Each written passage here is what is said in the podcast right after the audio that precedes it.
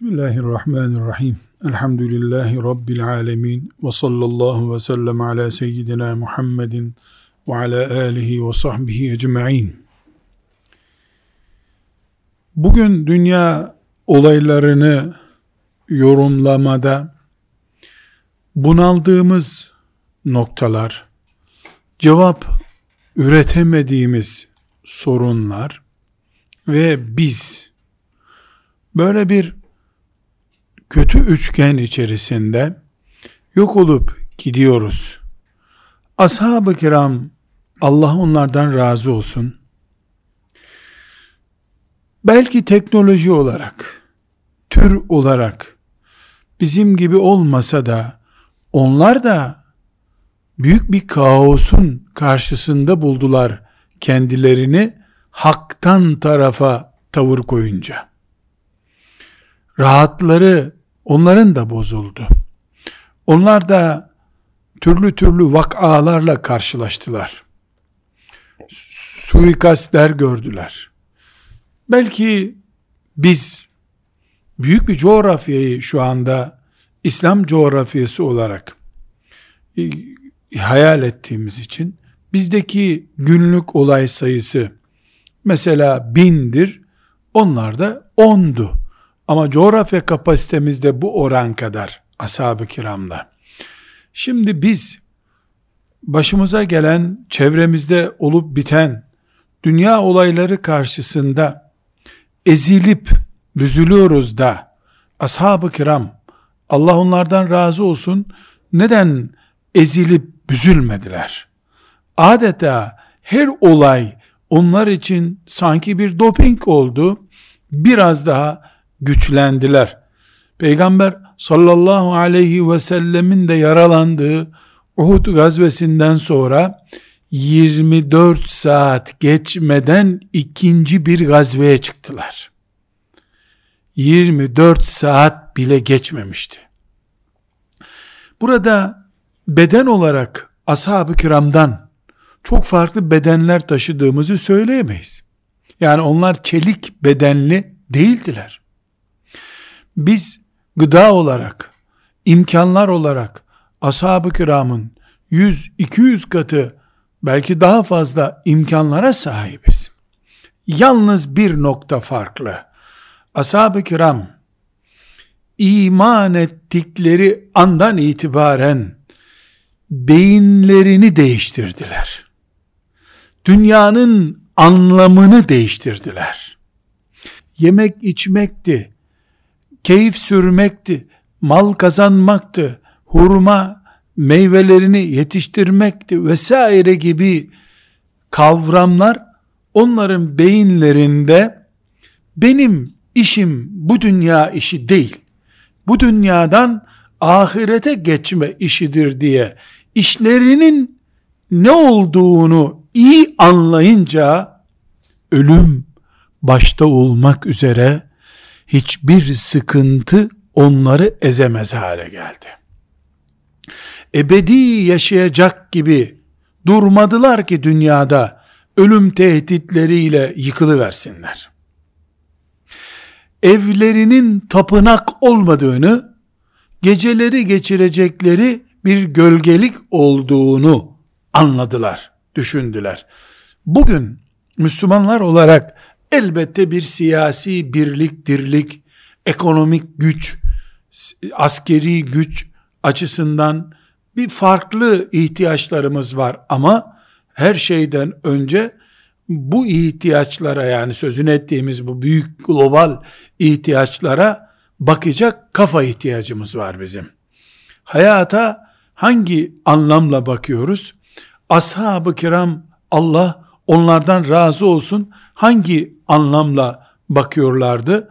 Bugün biz yine toplu olarak beceremesek bile 3-5 örneğinden görüyoruz ki hayatı Allah için bulunulan bir yer olarak tasarlayanlar sıkıntılardan bunalmıyorlar. Ağlayıp sızlamıyorlar. Dolayısıyla olaylardan önce bizim kafalarımızın bir düzene girmesi ashab-ı kiramın baktığı şeye bakıyor olması gerekir. Aksi takdirde her olay büyük de olsa, küçük de olsa bizi yıpratır. Allah muhafaza buyursun. Görünen budur. Yoksa ashab-ı kiramla bizim aramızda din farkı yok. Bedensel bir farkımız yok. Olaylar bizde veya onlarda nitelik olarak farklı olabilir ama özel öz itibariyle aynıdır. Sadece bir şeyimiz değişiyor. Allah'a teslimiyetleri bu dünyada işlerinin ne olduğunu, niçin var olduklarını, Allah'ın onları niye seçtiğini çok iyi anladıkları için ezilmediler. Bilakis Allah'ın arslanları gibi yeryüzünde dolaştılar. Onların penceresinden bir sahabinin gözünden bu dünya hayatına batıl hakkın önünde niye kudurmuş gibi duruyor? Niye hakkın güzelliğini görmek istemiyor? Bu mantığı ashab-ı kiram nasıl gördüler? Bunu anlamaya çalışacağız. İnşaallahu Teala. Evvela ashab-ı kiramın iyi ve kötü her şeyin onların önüne imtihan için konduğuna inandıklarını unutmamamız lazım. Biz iyi ne ediyorsak o da ona iyi diyordu. Mesela mal olması iyi bir şey. Fakirlik kötü bir şey. Açlık kötü bir şey. Tokluk güzel bir şey. Ailen var güzel bir şey. Ailen dağıldı kötü bir şey.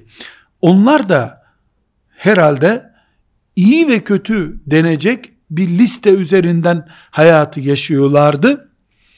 Biz Allah bizi imtihan ediyoru Çanakkale'de savaşırken sadece söyledik. Çanakkale'den sonra kendi sistemimizi kurma hakkı gördük. Çünkü savaş bitti. Savaştı. Cihad edilmesi gereken nokta. Düşman noktası diye gördük. Çanakkale üzerinden simgesel bir değerlendirme yapıyorum. Bugün içinde geçerli bu.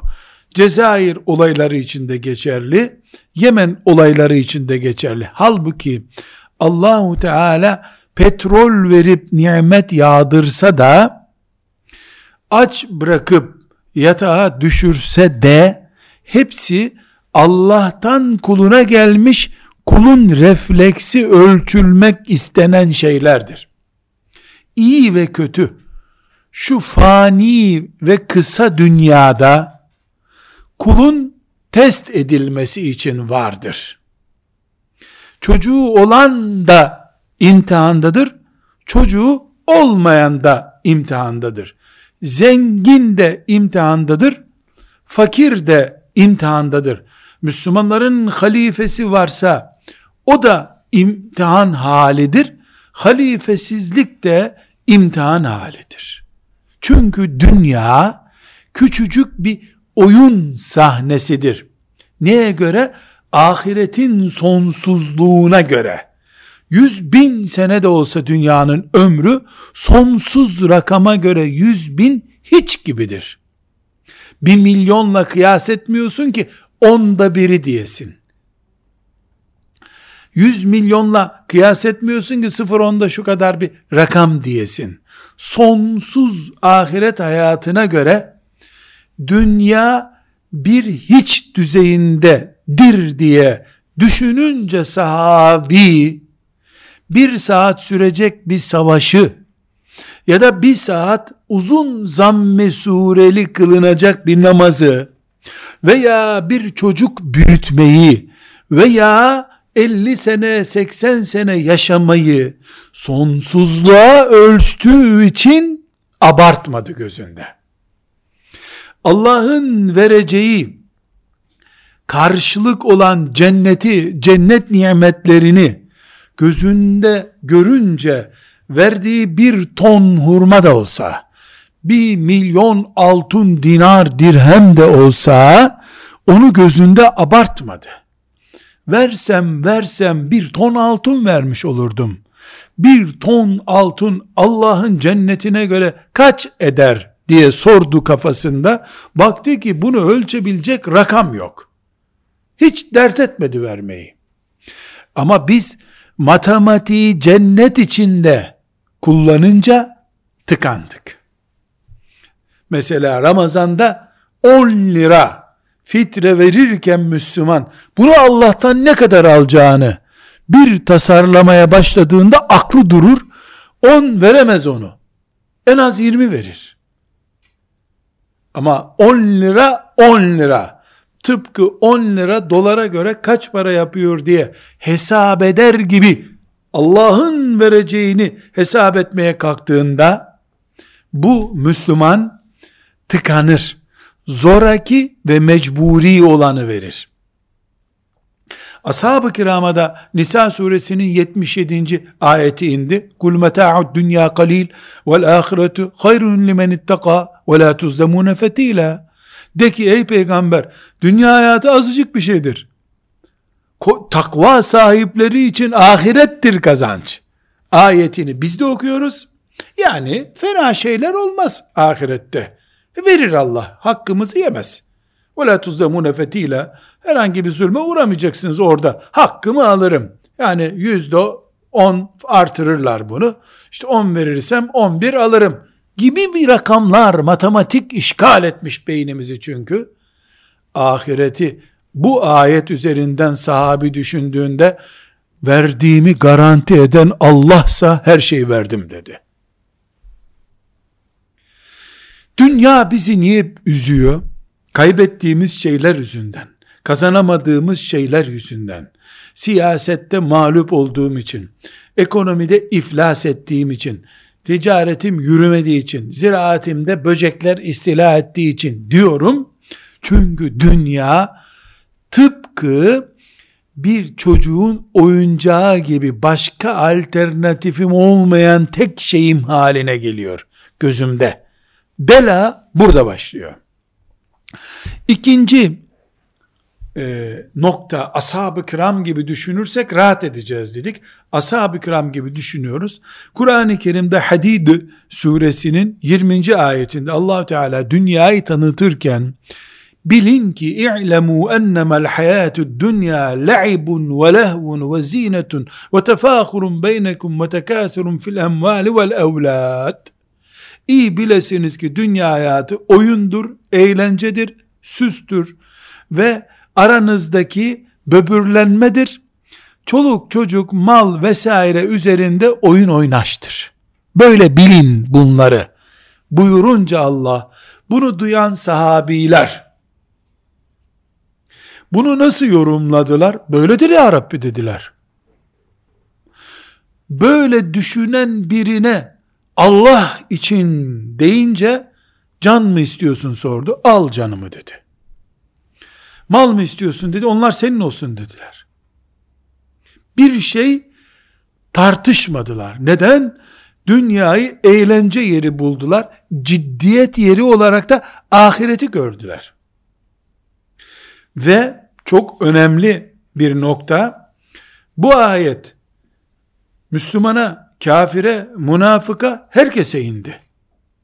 Yani bu dünya oyun eğlence yeridir. Dikkat edin ayeti herkese indi. Ama bunu sadece müminler anladılar. Böyle anladılar. Onu da herhangi bir şekilde dünyadan el etek çekin, aç kalın şeklinde anlamadılar. Ahiret terazinin öbür tarafına konunca burası eğlencedir. Öyle anlayın buyurdu onlara Allah. Karşılıklı değerlendirme olduğunda ahiretin karşısında dünya varsa bir hiç dünya diye düşündüler. Halbuki dünya değerli. Çünkü peygamberleri onlara aleyhissalatü vesselam malını korurken, savunurken öldürülen şehittir demişti. E bir taraftan da mal oyun eğlencedir. Ve tefahurun fil emval ve tekâthurun fil emval mal üzerinden böbürlenip duruyorsunuz. allah Teala hafif görüyor.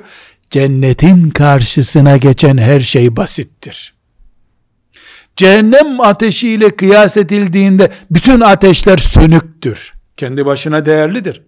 Yani görülüyor ki ashab-ı kiram dünyayı kafire bırakabilecekleri kadar basit de görmediler. Kafir isteyince bir lokma bile vermediler. Allah ensardan razı olsun. Peygamber aleyhisselam Efendimiz Hendek gazvesinde müşriklere 5-10 kilo hurma verelim mi? Defolsun gitsinler buradan deyince ensar ne dediler ya Resulallah? Biz müşrik iken onlar gibi müşrik iken bile parasız bir şey vermezdik onlara. Şimdi iman ettik de onlara buradan bir hurma verir miyiz biz? Sana Allah böyle emrettiyse ver istediğin kadar. Yok bir kanaat olarak bunu söylüyorsan bir hurma vermeyiz onlara ya Resulullah dediler. Demek ki ashab-ı kiram dünyayı at gitsin çöpe görmüyorlardı. Bu çok önemli bir ayrıntı. Cennet ve dünya olunca tart, tartmak yok. Gram bile gelmiyor bütün Medine'nin hurmaları. Bir gram etmiyor gözünde. Ama iş kafirin kapmasına gelince aman Allah'ım tek bir hurma alamazlar. Bir karış toprağına dokunamazlar. Çünkü insanlar bu noktayı neden izah etme ihtiyacı hissediyoruz? İnsanlar dünyanın kıymetini zaten biliyorlar. Ahiretle kıyas edildiğinde ne yapacağını bilmiyor insanlar. Ashab-ı kiram bunu bildiler. Onlar da çocuklarını seviyorlardı, eşlerini seviyorlardı. Onlar da evlerinde yaşamak istiyorlardı. Bu konuda bizden farklı değiller. Onlar da apartman bulsalardı apartmanlardan 3-4 kat elde etmek isterlerdi. Bu ashab-ı kiramla aramızdaki fark değil. Fark çok önemli. Dünya ve ahiretin cenneti kıyaslandığında dünya sıfır onların gözünde. Ölümle hayatı kıyaslamak gibi kabul ettiler bunu. Yoksa dünyayı herhangi bir şekilde önemsedikleri veya önemsemedikleri karşılaştırmasını yapmıyoruz. Bir başka nokta ashab-ı kiram Allah onlardan razı olsun. Dünyanın imtihan gayesiyle bir sürü tuzaklarla dolu olduğunu da bildiler. Alkolün bir keyif unsuru olduğunu, ahireti harap ettiğini bildiler yalanın o anda işe yaradığını, ahireti berbat ettiğini bildiler. Dünyayı imtihanlarla dolu, mayınlarla dolu bir yer olarak kabul ettiler. Bunun içinde birbirlerinin bekçisi oldular. Kadını kocasına bekçilik yaptı. Kocası hanımına bekçilik yaptı.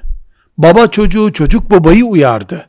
Çünkü dünya mayınlı bir aran, arazi, tuzak arazi.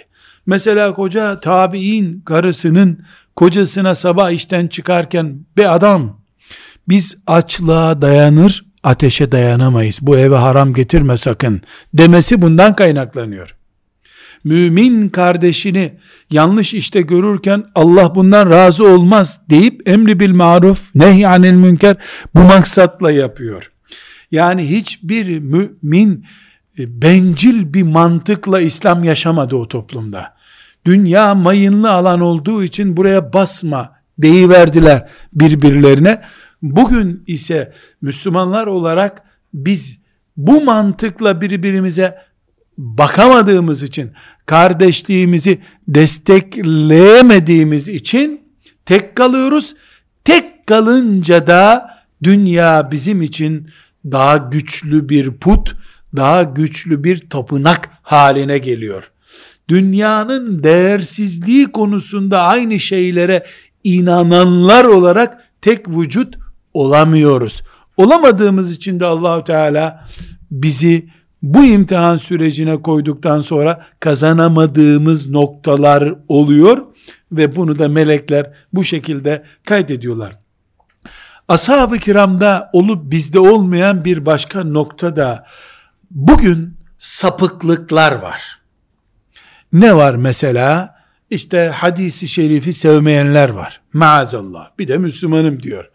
Filan ekol var. Filan ekol var. Burada matematiksel bir değerlendirme olarak değil, genelleme yaparak söylüyorum. Bugün 100 böyle farklı ekol varsa, ashab-ı kiram döneminde Allah onlardan razı olsun 100 değil ama 80'i vardı bunların. Ayrık otu gibi bu fikirler ashab-ı kiramın toprağında da yeşermek istedi. Ama ashab-ı kiram onları hiç sulamadıkları için hayatta tutunamadılar. Ömer bin Hattab radıyallahu anh'ın kafasını yarana kadar vurduğu adam ashab-ı kiramın döneminde çıkmış Kur'an-ı Kerim'i tam yaşayalım. Sünnetin bu kadar abartılmasına gerek yok diyen bir manyaktı. Akılsızın tekiydi. Çağırıp Ömer onu ben seni öldürmeden bu Medine'yi defol git buralarda görmeyeyim seni diye kovdu. Bir de elindeki odunla kafasına tak tak tak vurdu. Hiçbir mahkeme kararı olmadan. Eğer ashab-ı kiram ayrık otlarının çıkmasına hafif bir esnek davransalardı, Allah muhafaza buyursun onların döneminde de bu kadar ekol olurdu. Onlar dini düşmanlarına karşı müdafaa ettikleri gibi içerideki fitne fesada karşı da müdafaa ettiler yaşayarak.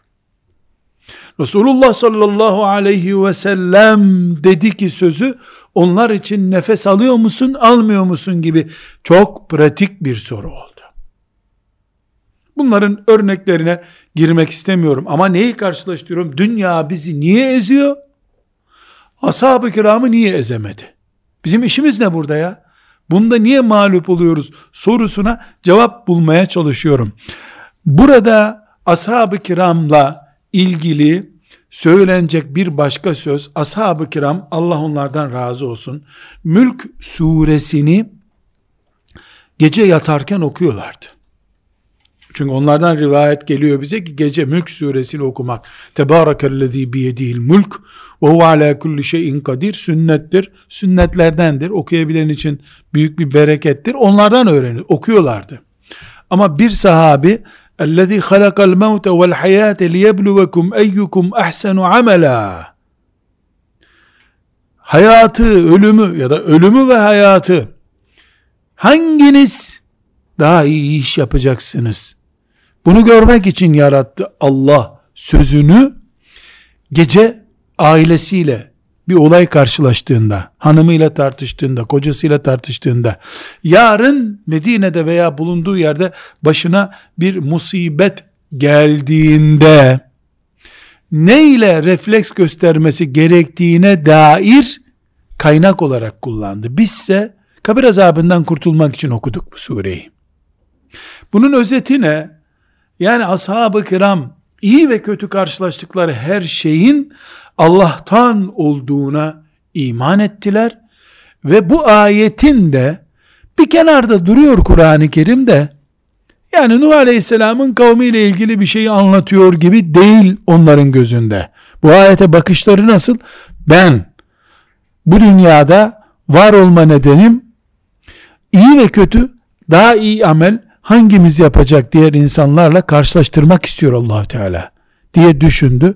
Ebu Bekir radıyallahu anh'tan daha iyisini yapmaya çalıştılar ve böylece olaylar bir imtihan pratiği hiç onların gözünden kayıp olmadı. Allah onlardan razı olsun.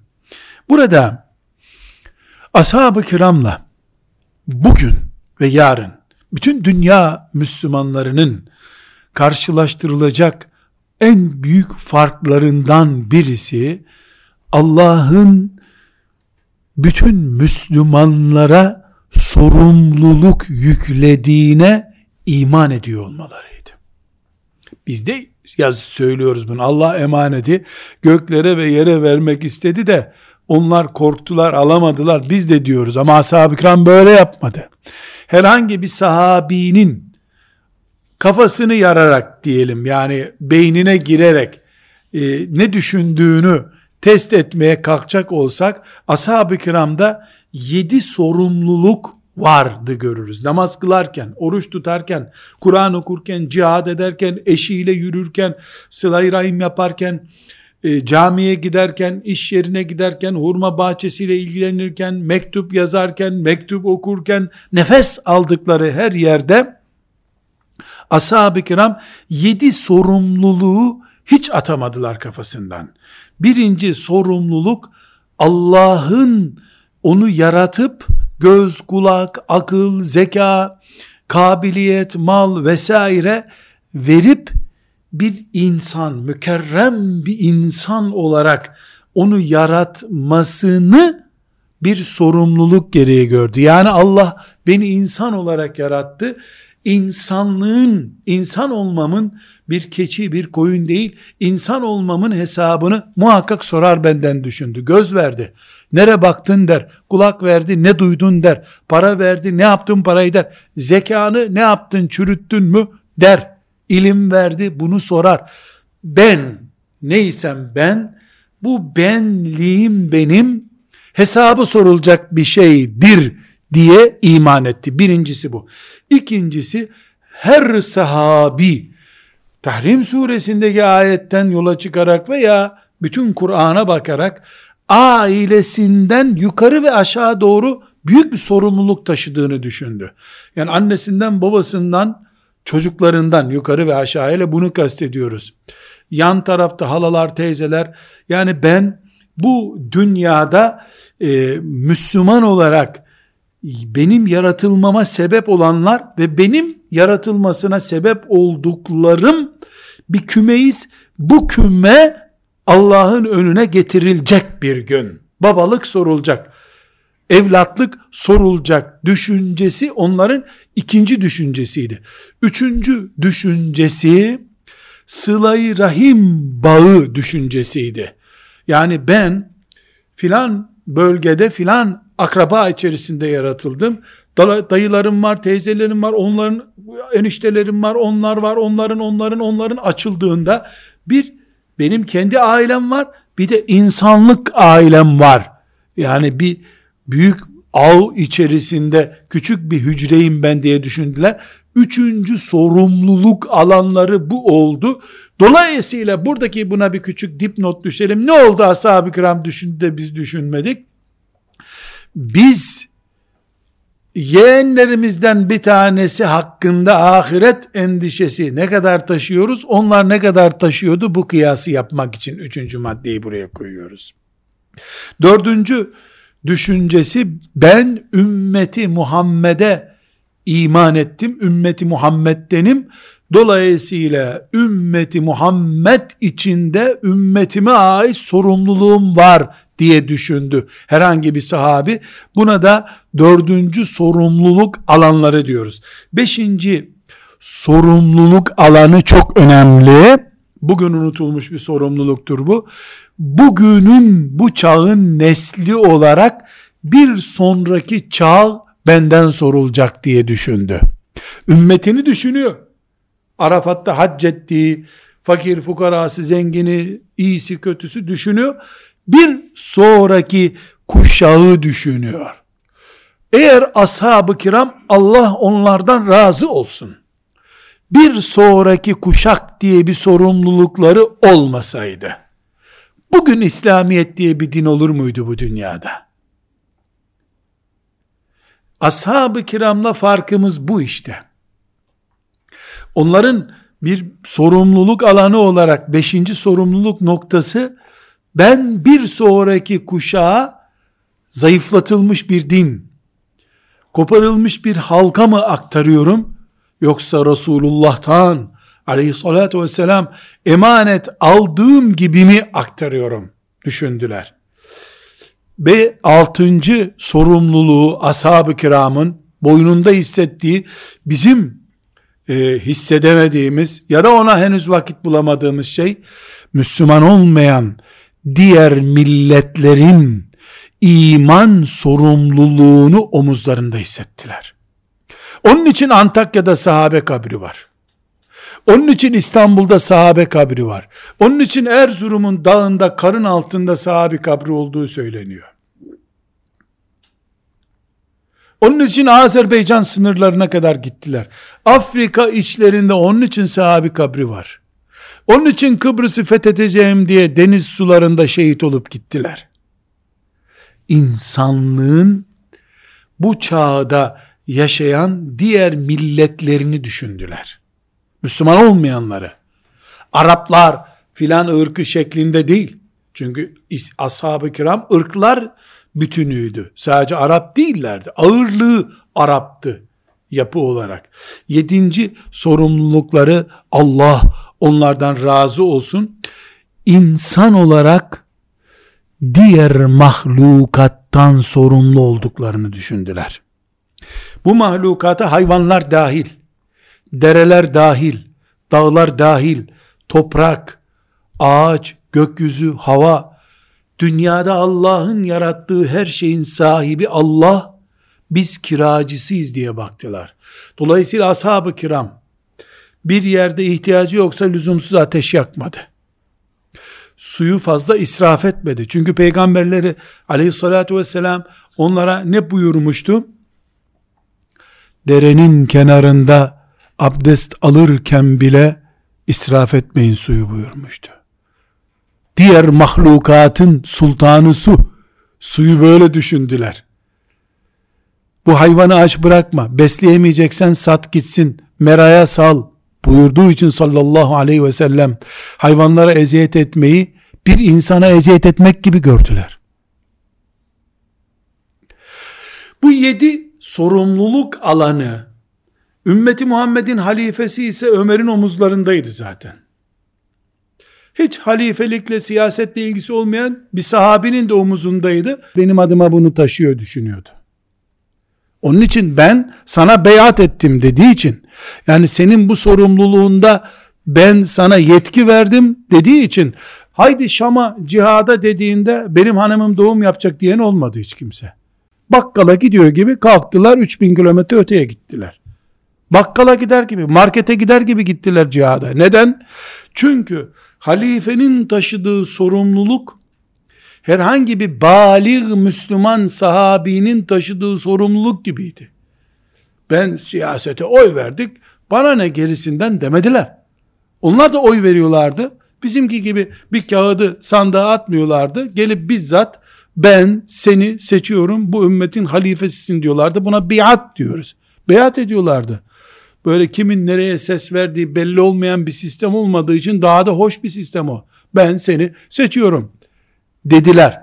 Allah onlardan razı olsun. Bugün düzeltilmesi, restorasyona alınması gereken şeylerden birisi bu sorumluluk kapasitemizdir.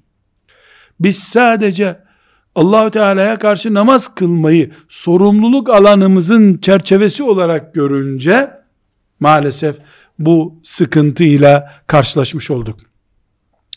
Bir nokta daha var. Ne konuşuyorum burada? Bu dünyada işimiz ne bizim? Sorusuna ashab-ı kiramın işi neydi? Bizim işimiz ne olmalı? Şeklinde bir karşılaştırma yapmaya çalışıyorum. Çünkü ashab-ı kiramdan başka berrak ve yüzde yüz örneklendirilebilecek ne bir nesil var ne bir yatırım var. Ashab-ı kiramın olaylar karşısında sabrettiğini ve çökmediğini, yılmadığını net bir şekilde konuşuyoruz. Ama ashab-ı kiramın bir boyutu daha var. Ashab-ı kiram keyfi yerindeyken ne yaptılar? Çünkü başta ne dedik? Ashab-ı kiram belalar ve nimetlerin hepsini imtihan gördüler. Sadece belalar gelince Allah bizi imtihan ediyor demediler.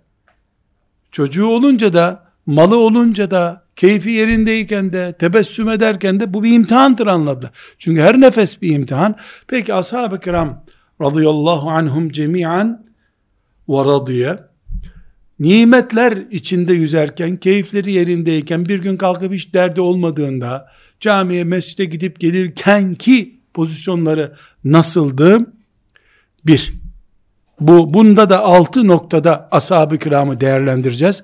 Bu hep teğet geçilen bir konudur. Mesela hayatı ashab-ı kiramın hayatı okunurken işte Kandehlevi'nin rahmetullahi aleyh hayatü sahabesi okunurken mesela bu kitabı okumaya karar verdik dese birisi, bundan ne okuyacaksın dendiğinde hepimiz ne çileler çekmiş zavallılar onları okuyacağız zannediyoruz. Halbuki orada ashab-ı kiramın çilesiz günlerine nasıl baktıklarını da anlamış olmamız gerekiyor. Yani sıkıntımız olmadığı gün hangi karakterin sahibi olacağız? Altı noktada ashab-ı kiramı te, tespit ediyoruz. Birinci nokta ashab-ı kiram bu dünyada ne varsa dünyanın kendisiyle beraber hepsinin geçici olduğunu başta nefisleri ve canları olmak üzere her şeyin Allah'a döneceğini biliyorlardı. Bu ne demek? Çocuğu olunca çocuğuna tapınmadı. Fani, benden önce bu çocuk ölebilir dedi. Malı olunca bunun sahibi Allah. Dilediğinde alacak, belki ben bunu tüketmeden giderim. Düşündü. Yani hiçbir zaman ashab-ı kiram kiracılığın ötesine taşımadılar kendisi. Tapu sahibi olduklarını hiç düşünmediler. Buradaki tapuyu simgesel bir değer olarak kullanıyorum. Yani ellerinde tapu belgesi yoktu manasında söylemiyorum. Dünyanın iyi nimetlerine, sıkıntı olmayan konularına da bu gözle baktılar. İki, ashab-ı kiram hangi nimet geldiyse o nimetin muhakkak sözlü ve fiili şükrünü yaptılar. Elhamdülillahi Rabbil alemin derken o sahabi içinden gerçekten sana hamd ediyorum Allah'ım der gibi bunu dedi.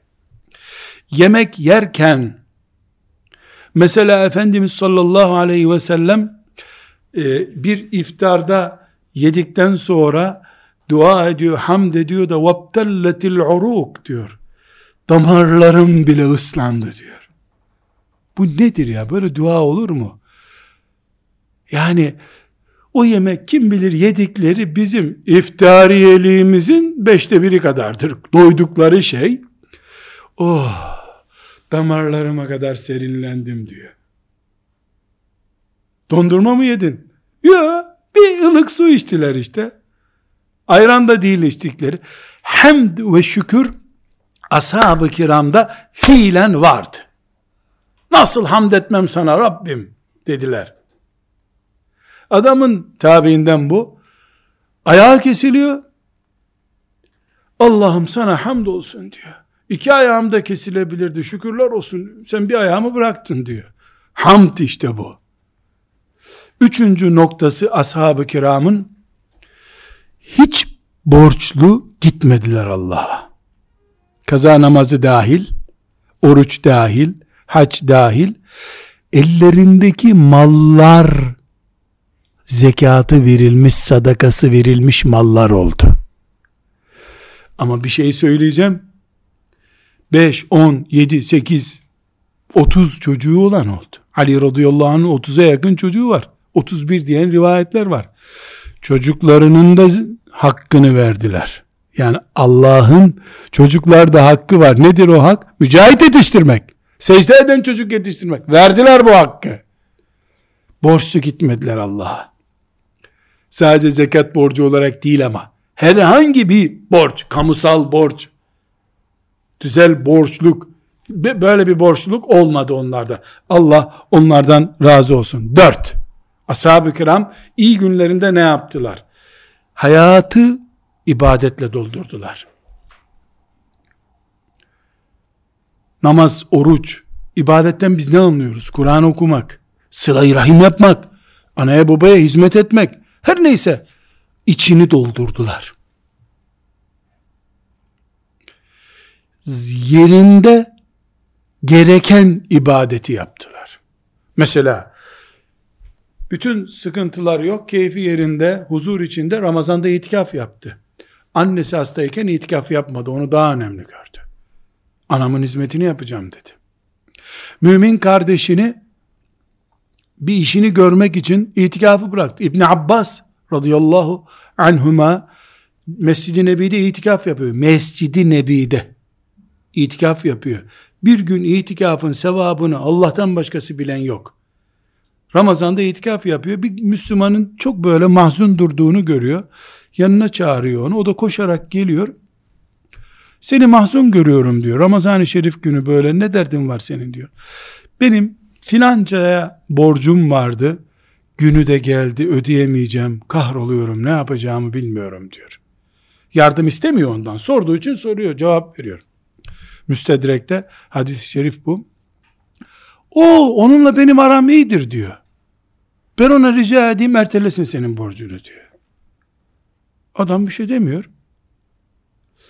Terliklerim neredeydi benim diyor. Terliklerini arıyor. Eline terlikleri alınca o borçtan dolayı mahzun olan diyor ki sakın ha itikaftasın sen benim yüzümden itikafı bozma diyor. Dönüp diyor ki Allah'a yemin olsun ki diyor bir müminin işini görmek burada bir sene itikaf tutmaktan daha değerlidir benim için diyor. Biz böyle öğrendik şu kabirdekinden diyor. Kimi gösteriyor kabirde? Resulullah sallallahu aleyhi ve sellem. Sahabe bu işte. Kilitlenmiş, hocasından öğrendiği virdi okuyor. Bu adam kıvranıyor burada. Bir mümin can tehlikesi yaşıyorsa cuma namazını bile bozup gideceksin diyen şeriatın var senin. Ashab-ı kiram hayatı ibadetle doldurdukları için sadece cuma namazında ciddiyetleri gelmiyordu akıllarına. Hanımlarıyla eğlenirken de ibadeti yaşıyorlardı. Allah onlardan razı olsun. Beşincisi ashab-ı kiram mutlu oldukları anlarla günahı birleştirmediler. Deprem olunca bizde de meyhaneler kapanıyor. Ama keyifler yerindeyken bırak adam içsin oluyor. Ashab-ı kiramda bu olmadı. Allah korkusu hiçbir zaman gevşemedi onlarda. Zengin oldukları oldu. Giyecek ayakkabısı olmadığı günler vardı ashab-ı kiramın. O adam Sa'd bin Ebi Vakkas radıyallahu anh sonra mirası nasıl bölünecek bunun kim hesaplayacak denecek kadar zengin oldu. Ama o gün korktuğu Allah'taki Allah korkusu bir gram azalmadı. Arttı üstelik. Yani işler iyi giderken günaha kılıf uydurmadılar. Bu toplumla o toplumu karşılaştırmaya çalışıyoruz.